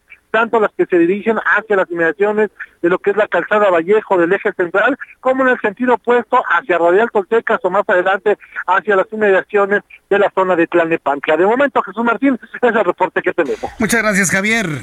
Estamos atentos, hasta luego, buenas noches. Muy buenas noches, que te vea muy bien. Casi trece horas de bloqueo. Hoy fue un día de bloqueos de maestros en diversos puntos de, de la Ciudad de México, varios accesos. Pero pues ya mira, hasta la lluvia ya les dijo que mejor... Se... Y hubo un desalojo también con mucha fuerza en la, en la vía Mario Colín. Bien, vamos a continuar con la información y saber cómo cerraron los mercados financieros el día de hoy. Toda la información de economía y finanzas con Héctor Vieira. La Bolsa Mexicana de Valores cerró la sesión de este jueves con un retroceso del cero punto ochenta y siete por ciento, equivalente a cuatrocientos sesenta y seis punto ochenta y cinco puntos, con lo que el índice de precios y cotizaciones, su principal indicador, se ubicó en cincuenta y tres mil cuatrocientos sesenta punto cero seis unidades en una jornada con resultados mixtos a nivel global. En Estados Unidos, Wall Street cerró con balance mixto, ya que el Dow Jones avanzó cero punto ochenta por ciento para llegar a treinta y cuatro mil ciento veintidós punto cuarenta y dos unidades. Por su parte, el Standard and Poor's ganó cero punto cuarenta y cinco por ciento, con lo que se ubicó en cuatro mil trescientos noventa y seis punto cuarenta y cuatro unidades, y el Nasdaq cerró la jornada sin cambios para quedarse en trece mil quinientos noventa y uno punto treinta y tres unidades. En el mercado cambiario, el peso mexicano se depreció cero punto cero cinco por ciento frente al dólar estadounidense y cerró en dieciséis pesos con sesenta y cinco centavos a la compra y diecisiete pesos con ocho centavos a la venta en ventanilla. El euro cerró en diecisiete pesos con ochenta y seis centavos a la compra y dieciocho pesos con sesenta y un centavos a la venta. El Bitcoin tuvo un alza en su valor del uno punto cuarenta por ciento para ubicarse en treinta mil cuatrocientos cuarenta y cinco punto treinta dólares por unidad, equivalente a quinientos veintiún mil cuatrocientos sesenta y dos pesos mexicanos con sesenta y cuatro centavos. Con el objetivo de llegar a su meta inflacionaria del dos por ciento, la Reserva Federal de Estados Unidos, el Banco Central Europeo y el Banco de Inglaterra anunciaron que continuarán con sus alzas en las tasas de referencia, al reconocer que la inflación ha sido sorprendentemente resistente al ciclo alcista. De acuerdo con Petróleos Mexicanos, los ingresos por exportaciones de crudo ascendieron a dos mil ciento ochenta y un millones de dólares durante mayo, lo que representó su mayor nivel desde octubre de dos mil veintidós y con lo que acumulan tres meses consecutivos al alza. La empresa de sistema de recompensas Payback anunció que dejará de operar en México a partir del próximo primero de noviembre, debido a razones comerciales que no especificó, por lo que los usuarios de esta tarjeta deberán usar sus puntos antes del treinta y uno de octubre en los establecimientos afiliados. Informó para las noticias de la tarde, Héctor Vieira. Muchas gracias, Héctor Vieira, por la información de economía y finanzas. Son las siete con dieciséis, las siete con dieciséis hora del centro de la República Mexicana. Eh, continuando con la información importante del día de hoy, Rodrigo Mérida es nuestro corresponsal en Querétaro y él nos tiene toda la información de algo que verdaderamente ha sorprendido a muchos. Agresiones que no pasaron a mayores, pero que no dejan de ser agresiones. Cuando usted le apunta con un arma, usted no va a investigar si es de juguete, si es de goche o es de verdad. Pues en Querétaro, siete menores de edad, adolescentes, fueron detenidos por elementos de la Secretaría de Seguridad Pública luego de ser denunciados por alarmar y agredir a transeúntes que caminaban en Juriquilla. Rodrigo Mérida, adelante con la información. Buenas tardes. Jesús Martín, buen día, buen día a nuestra audiencia. Déjenme los pongo al tanto de lo que ocurrió en Juriquilla, Querétaro, con siete menores que se encontraban disparando a los ciudadanos con réplicas de arma de fuego y con hidrogel. La tarde del veintiocho de junio, en el fraccionamiento Cumbres del Lago, Juriquilla, aquí en Querétaro, un grupo de menores de edad fue puesto a disposición del juzgado cívico después de utilizar pistolas de gotcha para disparar a transeúntes, esto en la calle Lago. El reporte fue recibido por personal policial alrededor de las seis veinte horas, alertando sobre varios masculinos a bordo de una camioneta negra marca Buick con placas de circulación del estado de Morelos, quienes supuestamente estaban disparando a las personas con armas de fuego. Al llegar al lugar, los agentes policiales encontraron a siete menores de edad, procedieron a inspeccionar el vehículo en que se desplazaban. Durante la revisión se descubrieron armas de juguete y municiones de hidrogel, lo que llevó a los menores a ser puestos a disposición del juzgado cívico ubicado en la delegación Epimenio González. Además, se aplicó una infracción al vehículo, reteniendo la placa de circulación como garantía. A continuación, se llevaron a cabo los procedimientos correspondientes ante el juzgado cívico, que incluyeron la notificación a los padres de los menores de edad. Durante las audiencias en presencia de los padres y un defensor de oficio, se calificó como legal la detención de los menores y se declaró la existencia de la falta administrativa. Teniendo en cuenta que eran menores de edad sin antecedentes de faltas administrativas, se impuso la sanción de diez horas de arresto, que podían ser conmutadas por el pago de una multa equivalente a quince unidades de medida de actualización, es decir, mil quinientos cincuenta y seis pesos. Los siete menores, acompañados de sus padres, procedieron a realizar el pago de la multa impuesta, tras lo cual fueron liberados. Esta es la información, informó para Heraldo Media Group Rodrigo Mérida, corresponsal en Querétaro. Muchas gracias a nuestro corresponsal en Querétaro. Si a usted o a mí nos hubieran agredido con balas de hidrogel en Juriquilla caminando, yo no dejaría que el chavito saliera nada más con mil quinientos pesos de multa. ¿eh? Ah, no, no, por, hagan lo que quieran, pero no lo sacan. Que se vaya a la correccional dos años. Porque alguien que es capaz de dispararle a una persona, aunque sea con hidrogel, lo puede hacer con un arma verdadera en cualquier momento, ¿eh? Pero como no existe el, ese tipo de criterios en la aplicación de la justicia, pues ahí está, ahí tiene futuros, futuros, per, no voy a decir criminales, porque ponga usted que no llegan a ese grado, pero es gente violenta, es gente violenta, gente con la que hay que tener muchísimo cuidado si se le cruzan a usted en el camino. Bien, son las siete con diecinueve, tiempo del centro de la República Mexicana. Fíjese que le voy a platicar una cosa. Aquí en el Heraldo, en nuestra cabina de radio, seguramente usted la conoció cuando transmitíamos a través de YouTube.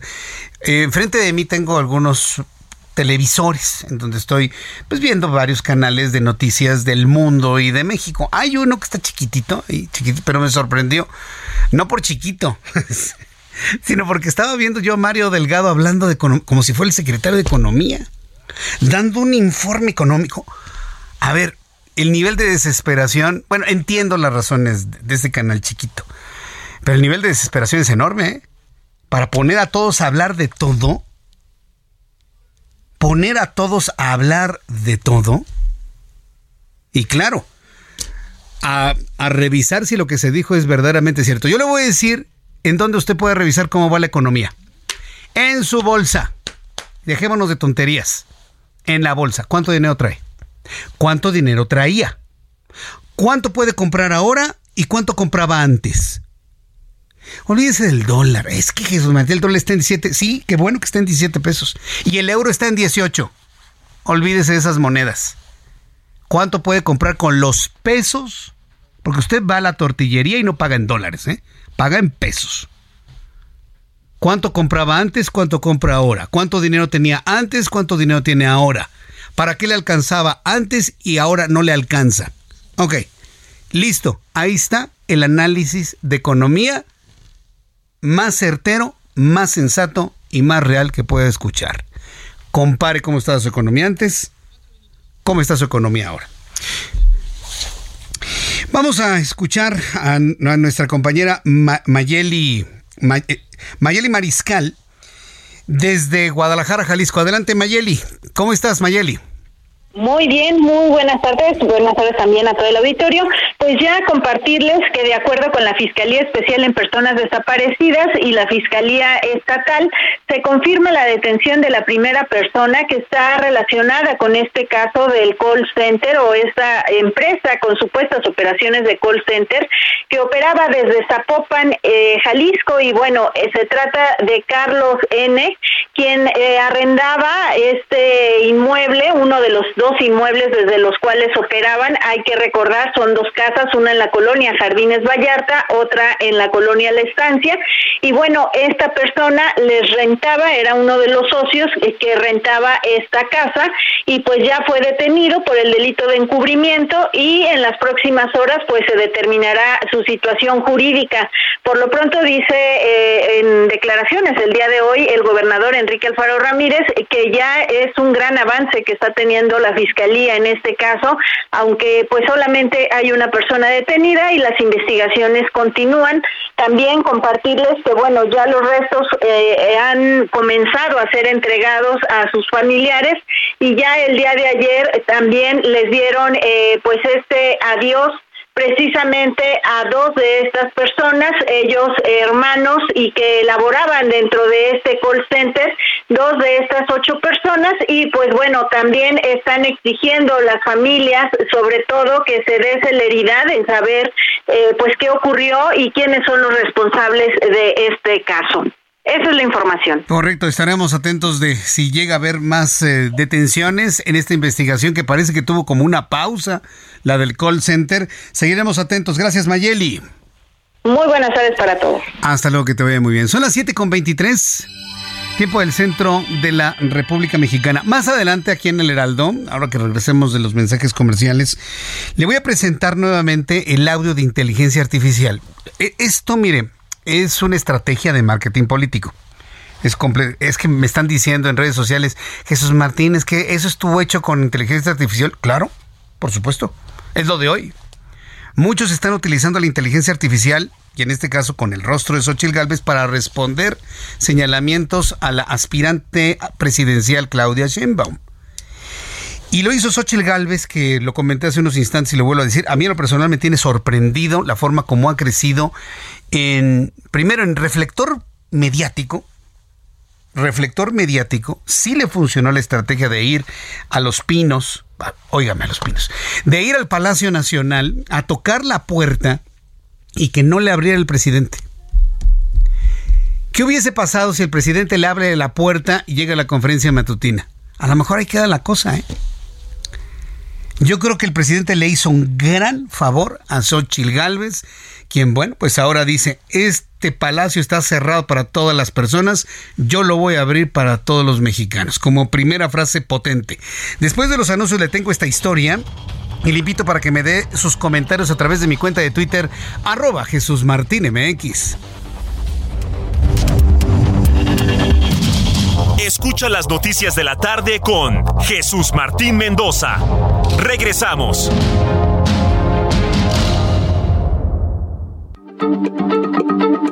Heraldo Radio, la H se lee, se comparte, se ve y ahora también se escucha.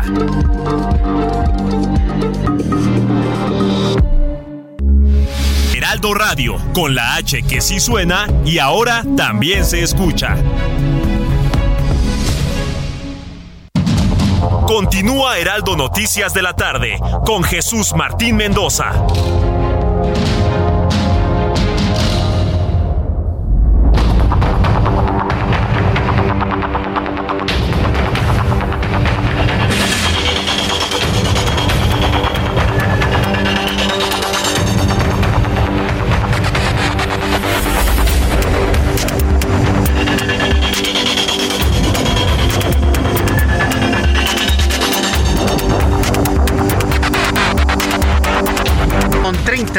Ya son las diecinueve horas con treinta minutos, hora del centro de la República Mexicana. Continuamos con toda la información aquí en el Heraldo Radio. Xóchitl Gálvez es el personaje de la noticia. Y le traen una ojeriza a los de Morena, como si, como si efectivamente tuvieran la información de que representa un verdadero peligro eh, desde el punto de vista electoral para Claudia Sheinbaum. Porque así como van las cosas, todo parece indicar que López Obrador va a dar un dedazo para que sea Claudia Sheinbaum, para pasar a la historia como el primer presidente que deja a una mujer en, en, en sustitución de una presidencia de la República. O sea, a todo le quiere sacar concepto histórico. A todo, a todo absolutamente. Entonces, como hay altas probabilidades de que eso ocurra por dedazo, olvídese del proceso ese de Morena, sino por un dedazo, empieza a perfilarse Xóchitl Gálvez para ser la mujer que en un momento dado pueda contestar, debatir, competir por una candidatura presidencial por la oposición. Fíjese. Del lado masculino estaría Enrique de la Madrid, por el lado femenino, Xóchitl Gálvez, que creo que es la única mujer que queda, Beatriz Paredes Rangel, pero ya las demás ya dijeron no voy. Lili Téllez y este, Claudia Ruiz Massieu, que eran las más visibles hasta este momento. El caso es que simpatizantes de la senadora del P A N y ahora aspirante presidencial Xóchitl Gálvez respondieron a la exjefa de gobierno de la Ciudad de México y aspirante de Morena Claudia Sheinbaum. Claudia Sheinbaum había afirmado que no cualquier mujer puede ser presidente para darle continuidad a la llamada Cuarta Transformación. Y a través de un video hecho con inteligencia artificial, se observa a Xóchitl Gálvez, que le afirma a Claudia Sheinbaum que ella tiene razón, ya que no puede quien no tiene, no puede quien no tiene con qué, no puede quien necesita que le ayuden y no puede quien finge ser quien no es. Y esto último en una clara alusión, ya le adelantaba, porque ha sorprendido en la opinión pública algunos videos de algunos encuentros, sobre todo en el estado de Guerrero que tuvo Claudia Sheinbaum, en donde el discurso, el tono, era muy similar al de Andrés Manuel López Obrador. Con un tono, un acento tabasqueño, con un pausado de las ideas y un grupo de personas que pues nada más la veían así, con los ojitos, así nada más la veían. Ni, ni sonreían, ni se enojaban, ni reían, nada más la veían. Así, con ojitos cerrados, lo cerraban, lo abrían, lo cerraban. Le voy a presentar el audio de esta respuesta que ha causado, bueno, ya lleva millones de vistas, ¿eh? Millones de vistas. Y que desde mi punto de vista personal, y, y lo comento que es un punto de vista personal, porque algo le sea al marketing, digo, no han pasado más de treinta años en balde, ¿no? Desde mi punto de vista, y hablando de marketing y marketing político, este ha sido uno de los mensajes más potentes desde el punto de vista político que he escuchado. Un mensaje que mueve la emoción de quienes se encuentran precisamente en el origen de una Xóchitl Gálvez. ¿Quiere escucharlo? A ver, súbale el volumen a su radio que le voy a presentar esta respuesta hecha con inteligencia artificial. Esta respuesta de Xóchitl Gálvez. Vamos a escucharla. Me dice Claudia que no cualquier mujer puede ser presidenta. Y tiene razón. No puede quien no tiene con qué. No puede quien necesita que le ayuden. No puede quien finge ser quien no es. No puede quien no cree.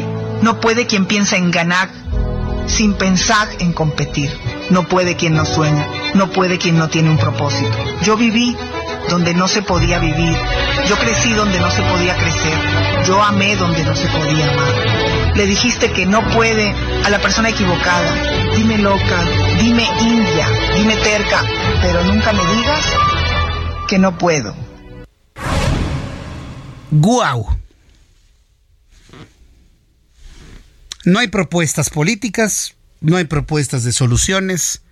Es una contienda de personas, de, de, de, de mentes, de inteligencias. Eso es lo que queremos en los debates, escuchar. En donde Xóchitl Gálvez, a través de la inteligencia artificial, está informando dónde estuvo, donde no se podía hacer nada y ella lo logró. ¿Sabe cómo se llama eso? Eso se llama aspiración. Aspiración cumplida, aspiración lograda. Y en ese mensaje, de manera subconsciente, le está enviando el mensaje a todas las personas que hoy piensan en que lo que tenemos es lo mejor, en que puede haber algo aún mucho mejor. En donde se puede abandonar la pobreza, en donde se puede amar, en donde se puede crecer, en donde se pueden construir los sueños y no nada más quedarse con una mano extendida para que les den migajas. Por eso le digo, me parece que el mensaje político es sumamente robusto, potente, y la respuesta ha sido, por supuesto, el silencio. Son las siete con treinta y seis, hora del centro de la República Mexicana. Vamos a escuchar la información de mi compañera Patricia Alvarado. Francia está volteado. La comunidad francesa, los franceses, ya le platicaba, no son una sociedad que se deje. Tienen al país incendiado y de manera concreta la capital, nada más porque a su presidente se les ocurrió mover dos años la edad de jubilación, de sesenta y dos a sesenta y cuatro años. Y tienen el país volteado. ¿Se imagina si a los franceses les hubieran quitado las escuelas de tiempos completos, si les hubieran quitado los albergues, si les hubieran quitado los, eh, los albergues para mujeres golpeadas, que les hubieran quitado las estancias infantiles, que les hubieran desaparecido los fideicomisos de apoyo a la investigación científica? No, bueno, estarían en guerra civil. Pues sí. Si con solo una medida tienen volteado París. Y, y lo comparo porque es una sociedad que le entra, no es una sociedad apática, lo, lo, los franceses. Bueno, pues en, en este momento Francia está otra vez volteado, pero por un exceso policial, donde un policía mata a un joven que no tenía documentación para conducir un automóvil y de manera innecesaria lo mataron con un disparo en la cabeza. Hay fuego, autos quemados, comercios incendiados, una verdadera situación fuera de control. Vamos a entrar en comunicación con Patricia Alvarado, nuestra corresponsal en Madrid, España, quien ha estado muy atenta de lo que sucede al norte de España, allá en Francia, quien nos tiene toda la información de lo que ha ocurrido en las últimas horas. Muy buenas tardes, Jesús. Arde Francia. Los violentos disturbios como protesta por la muerte por el disparo de un policía contra Nael, un adolescente de diecisiete años en la localidad de Nanterre, en los alrededores de París, se extienden ya por varias ciudades de Francia. El estallido de indignación en barrios modestos de la periferia de París, donde olas de jóvenes incontrolados han prendido fuego durante dos noches a carros, comercios, supermercados, escuelas, ayuntamientos y comisarías, preocupan especialmente ante el temor de que se repitan los graves incidentes de dos mil cinco. El Ministerio del Interior ha desplegado cuarenta mil policías para frenar la inusitada violencia. Hay más de ciento cincuenta personas detenidas y decenas de heridos, numerosos de ellos agentes. El presidente francés Emmanuel Macron calificó la muerte del adolescente, un migrante argelino, de inexplicable e inexcusable. La Fiscalía pidió hoy prisión preventiva para el policía de treinta y ocho años que disparó contra Nael en un control de Nanterre, a doce kilómetros de París, cuando el adolescente, nada más detenerse a la orden de la policía, intentó huir en el lujoso coche que iba manejando. La bala fue mortal porque le dio en el pecho. La madre del joven convocó una concurrida manifestación frente a la prefectura de Nanterre para pedir justicia. Patricia Alvarado, Heraldo Media Group.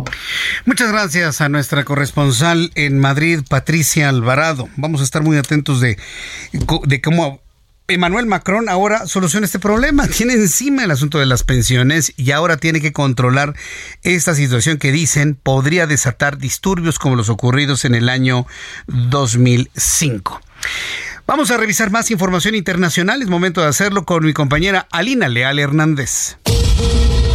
Los grupos armados en Siria han reclutado a niños a lo largo de los últimos doce años de conflicto y guerra civil en Siria. Esto pese a que un nuevo reporte de Naciones Unidas señala una reducción de combates en todo el territorio. Alerta el caso de una niña kurda de trece años que desapareció cuando volvía a casa de la escuela luego de que se le acercase un hombre de un grupo armado. Sus padres afirman que fue convencida para unirse a la milicia y fue llevada a uno de sus campos de entrenamiento.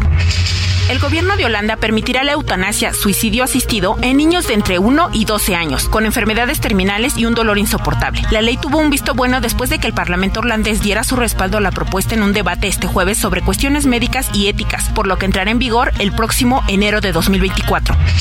Un juicio iniciado en el Tribunal Superior Electoral de Brasil podría entorpecer el futuro político del expresidente Jair Bolsonaro al inhabilitarlo para ejercer la función pública durante ocho años. La demanda presentada por el Partido Democrático Laborista acusa al dirigente ultraderechista de abuso de poder por utilizar los canales de comunicación del gobierno para promover su campaña y difundir dudas infundadas sobre el sistema de votación electrónica.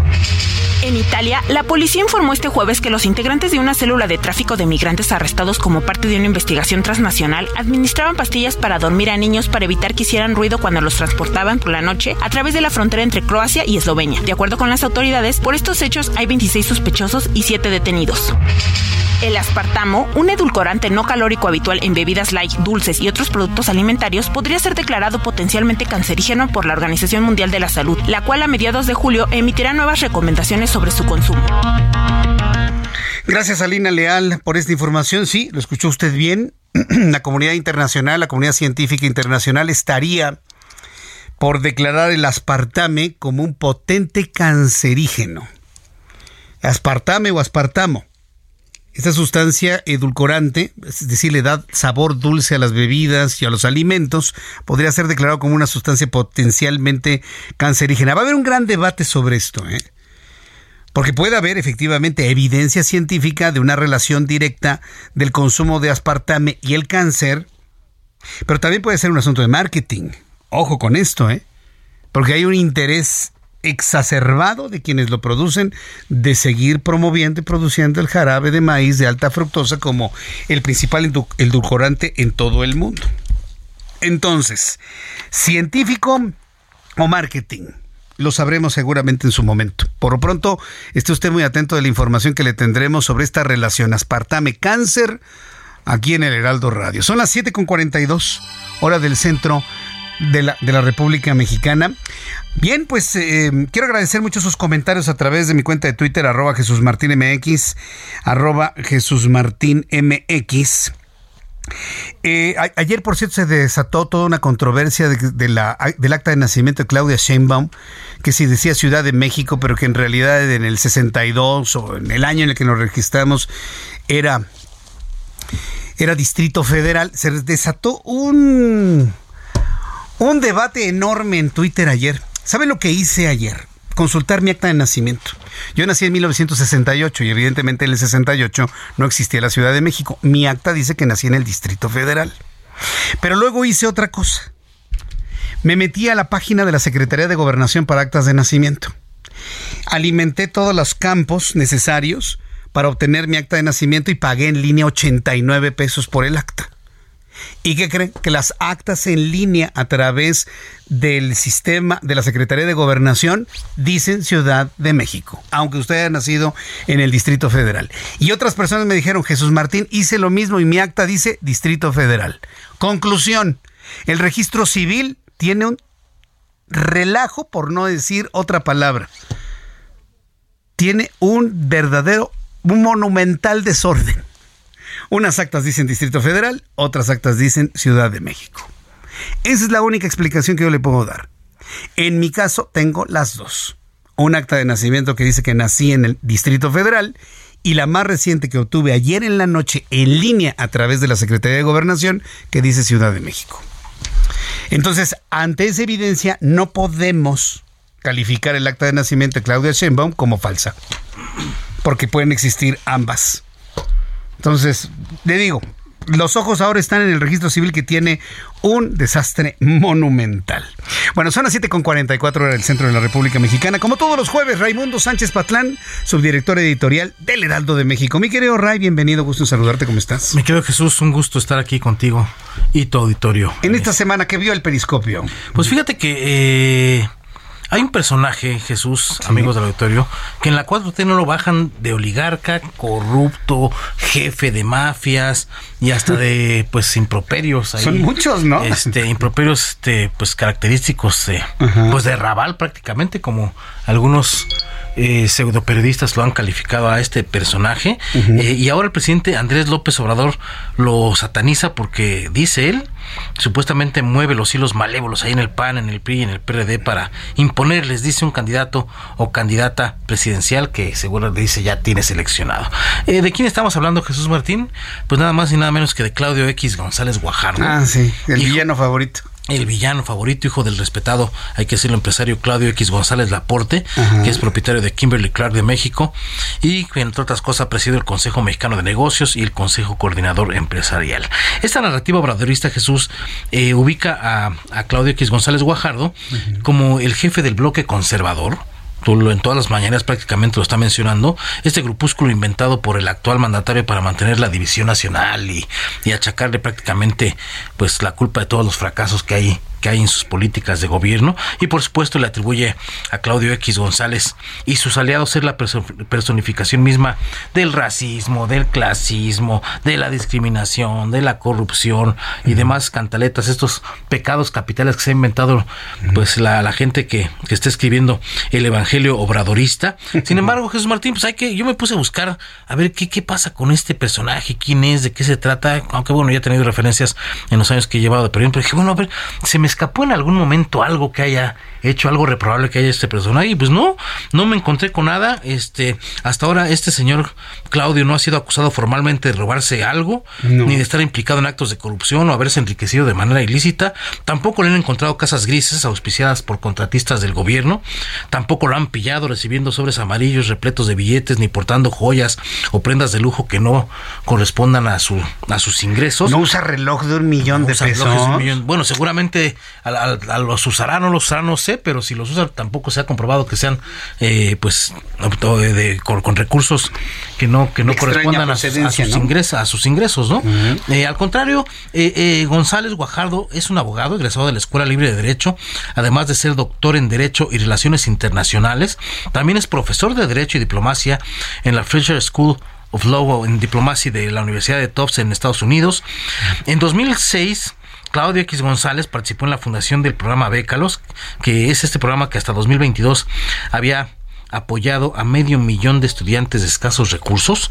Un año después, estamos hablando de dos mil siete, colaboró en la creación de Mexicanos Primero. Este proyecto, recordarás, Jesús Martín, que estaba enfocado en mejorar los estándares educativos de, de México, y también es cofundador en dos mil quince de Mexicanos contra la Corrupción y la Impunidad, esta plataforma que ha, que ha investigado, documentado y difundido casos de corrupción como la estafa maestra y la red, la red de empresas de fantasma de Javier Duarte, esto en el sexenio de, de Enrique Peña, y en este sexenio la Casa Gris y los millonarios desvíos en, en Segalmex, por solo citar algunos. Y sí, es, es, es, es un abierto opositor al presidente López Obrador y su proyecto de poder, al cual pues no es nuevo que sea que se ha puesto a combatir activamente desde las iniciativas Y por México, que creó junto con Gustavo de Hoyos. Esta estuvo metido en las movilizaciones en defensa del I N E y actualmente es uno de los principales autores de la coalición Va por México, y precisamente es estos dos últimos puntos, es decir, su participación en Mexicanos contra la Corrupción y la Impunidad y ser el artífice de esta alianza opositora, por lo que el obradorato y sus guionistas buscan como presentarlo como el personaje más malvado de sí. México. Más malvado, Jesús Martín, o más malo que Pedro Malo de la película de, sí. de Dos tipos de cuidado, imagínate. A, a, hablabas del evangelio obradorista. Es que es un evangelio. ¿Qué, qué, qué vendría siendo? ¿El, el Caifás o el Judas? No, sería, vendría siendo el, no, el diablo de Pastorela. No, diablo de Pastorela, porque sí, sí, o sea, sí, sí, la sí. verdad es que y no, no y en ese es que, papel lo ponen, ¿verdad? En ese papel y la, le, le buscas a Claudio no, X González y no encuentras nada no, irregular en su vida. Es al más, contrario. Es hasta filántropo, pero es hasta filántropo. Uy, decir eso es hasta no, pecaminoso pero, para bueno, algunos sectores. Pero van a decir que es, que es por ser aspiracionista sí. y por creer que todos pues tengamos oportunidades, sobre todo en educación, que es donde más ha destacado este señor Claudio X González. Yo no sé por qué la satanización, pero bueno, ya entiendo por qué le han ventilado ahí los asuntos de la Casa Gris, lo de Segalmex, y ser abierto opositor en este, en este gobierno es más peligroso que ser un delincuente. Ser opositor es más peligroso que ser un delincuente en esta administración. En esta administración. A los delincuentes abrazos y a los eh, opositores hay incluso hasta persecución política, y lo hemos visto en distintos casos, como el de Rosario Robles. Sí, sí, sí. Qué duro lo que acabas de decir, ¿eh? Porque así imagínate, es. Así peor es. Que delincuentes, ¿quiénes? Bueno, y me acuerdo que, que yo cuando era eh, joven, pequeño, pues había la frase de que en el sesenta y ocho era más peligroso ser estudiante que ser también un criminal. Esto nos sí, está pasando ahorita, que ser opositor es más, es más riesgoso que, que ser un...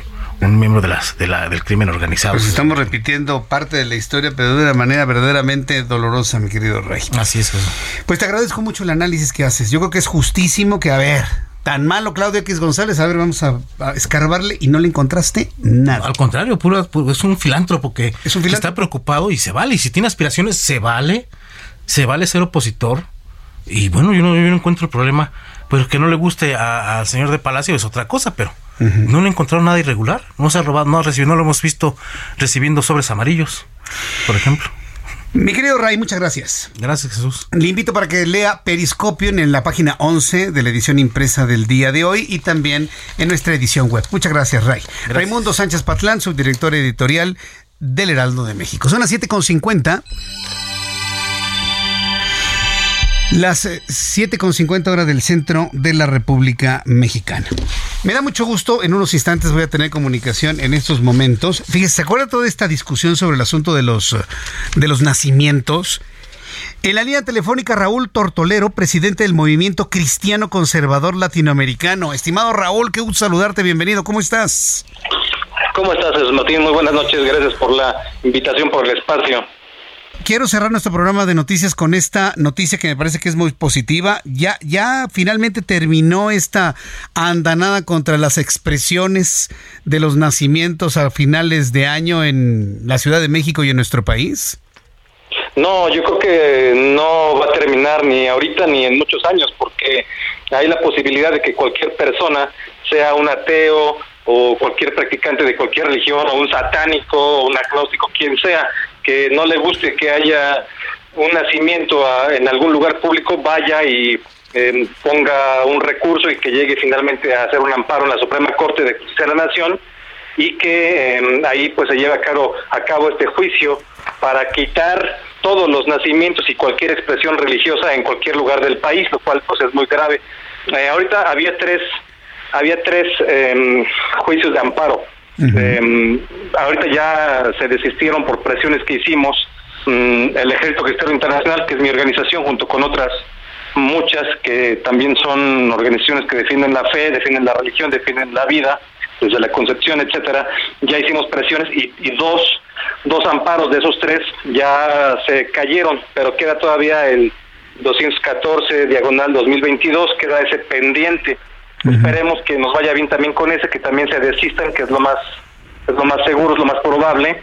Con esto pues ya nos liberaríamos, le daríamos vuelta a la página, pero solamente por ahora, porque finalmente mientras no haya un juicio que se resuelva a favor de la libertad religiosa, va a poder eh, seguir existiendo la posibilidad de que cualquiera que quiera nos demande, uh-huh. demande, digamos, este, la, a las expresiones religiosas en la en la vía pública, en la calle, sí. ¿no? Y eso está muy mal, porque nosotros somos Somos nuevos cristeros, que no queremos hacer una lucha armada, ni mucho menos, pero sí queremos defender nuestra fe, defender nuestras tradiciones, los valores tradicionales de Occidente, la fe, la vida desde la concepción, la familia natural, la propiedad privada, la patria, las libertades y los derechos universales, que son los siete uh-huh. puntos de la agenda conservadora de la contrarrevolución cultural.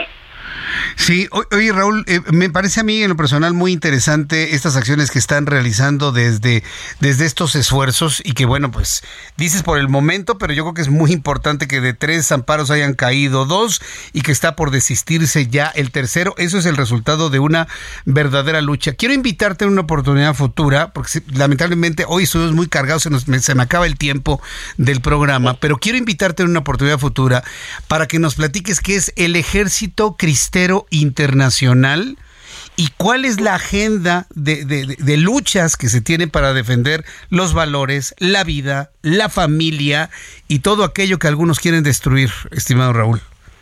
Sí, con mucho gusto, cuando tú quieras estamos listos, y nada más quiero decir de antemano que sí. nuestra lucha es pacífica, porque luego claro. no se preste a confusiones. Sí. Estamos casi a cien años, Jesús Martín, casi a cien años de eh, la Guerra Cristera, que fue de mil novecientos veintiséis sí. a mil novecientos veintinueve.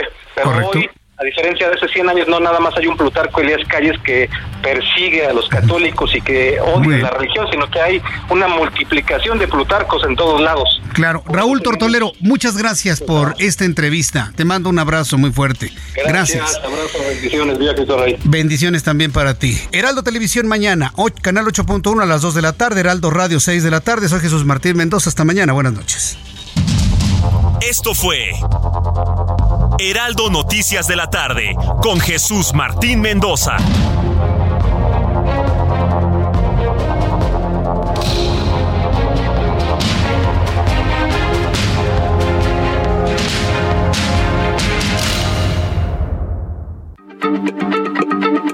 Heraldo. Heraldo Radio. La H se lee, se comparte, se ve y ahora también se escucha.